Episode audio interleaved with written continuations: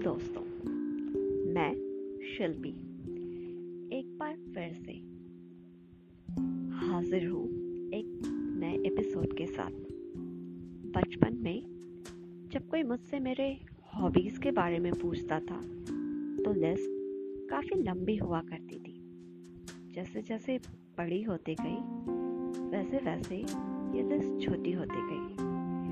एक टाइम तो ऐसा जब मैं भूल भी गई थी कि हॉबी जैसी भी कोई चीज़ होती है,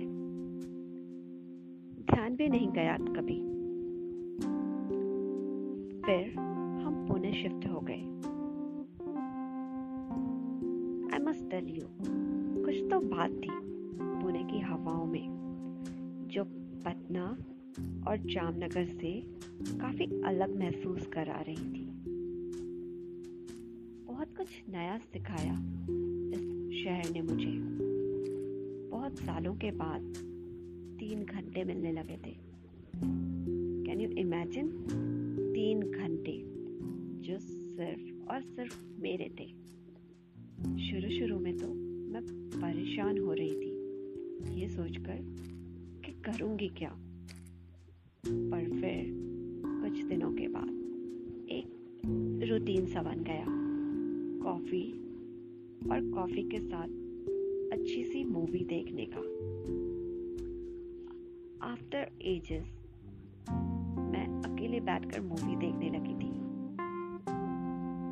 एंड आई रियलाइज़ कि अच्छी रोमांटिक मूवीज़ देखना भी एक हॉबी हुआ करती थी मेरी। पुणे की इवनिंग्स तो आई आज भी बहुत मिस करती हूँ। एक शाम, जब मैं बालकनी में बैठी थी, तभी अचानक से नज़रें आसमान पर जाकर टिक गई। थोड़ी नारंगी, थोड़ी गुलाबी। शायद मैं शब्दों में एक्सप्लेन ना कर पाऊँ, पर बहुत ही सुंदर दिख रहा था आसमान। मन में आया टाइम परफेक्ट रहेगा वॉक करने के लिए। फिर क्या था? दूसरे ही दिन से इवनिंग वॉक स्टार्ट हो गई थी। मैंने कभी सोचा भी नहीं था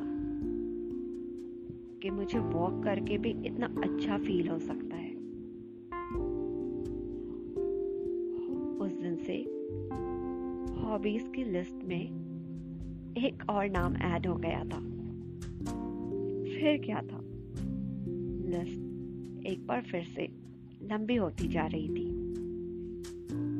पाँच छह सालों के बाद नॉवेल्स पढ़ने में मज़ा आने लगा था। सीसीटी के ओपन एरिया में बैठकर कोल्ड कॉफ़ी पीना तो I tell you world's best experience था। गिटार सीखने का मन हुआ तो गिटार क्लासेस ज्वाइन कर ली। लॉन्ग स्टोरी शॉर्ट मैं खुद को प्रायोरिटी देने लगी थी।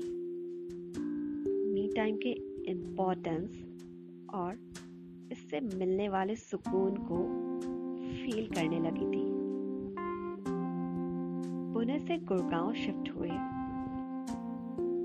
ऑलमोस्ट दो साल बीत चुके हैं। पर आज भी शाम होने पर वहाँ का सुंदर सा, हल्का गुलाबी और नारंगी आसमान। आज भी मिस करती हूँ मैं। सो दोस्तों, आपकी भी अगर कोई हॉबी है तो प्लीज़ फिर से उसे एंजॉय करना शुरू करिए। गुलसार साहब ने ठीक ही कहा है। थोड़ा सा रफू करके देखिए ना। फिर से नई सी लगेगी। ज़िंदगी ही तो है।